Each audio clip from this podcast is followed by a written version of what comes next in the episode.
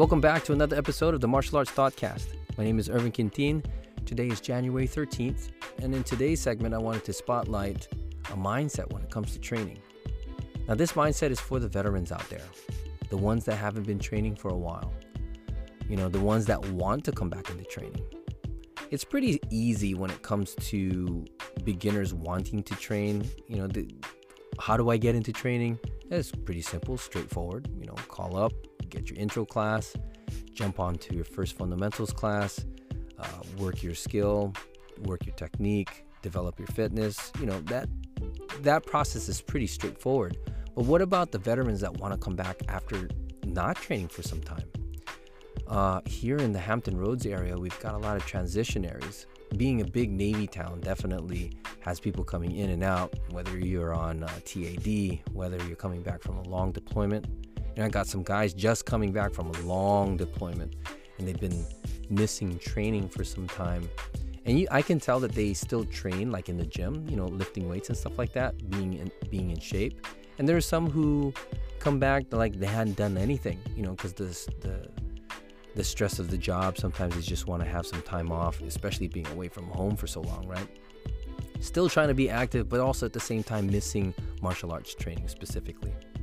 And the question is like, how do I get back into training? How do I do this again? Well, you know what? Let's let's look at it from the white belt's point of view.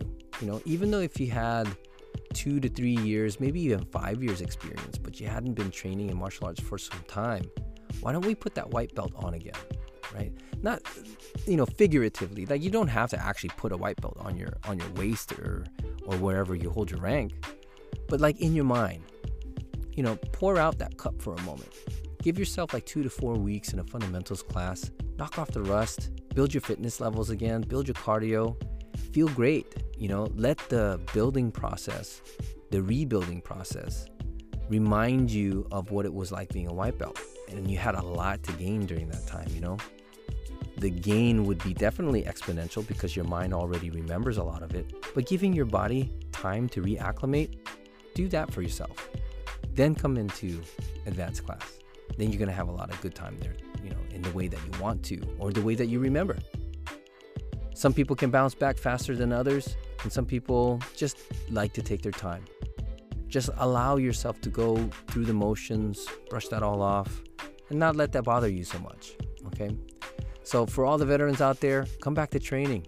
You know, whether you just moved back into the area, maybe you decided, hey, I want to do this again, do that jump back into fundamentals for however long it takes for you to feel like you're back up to speed and jump back into advanced advanced class.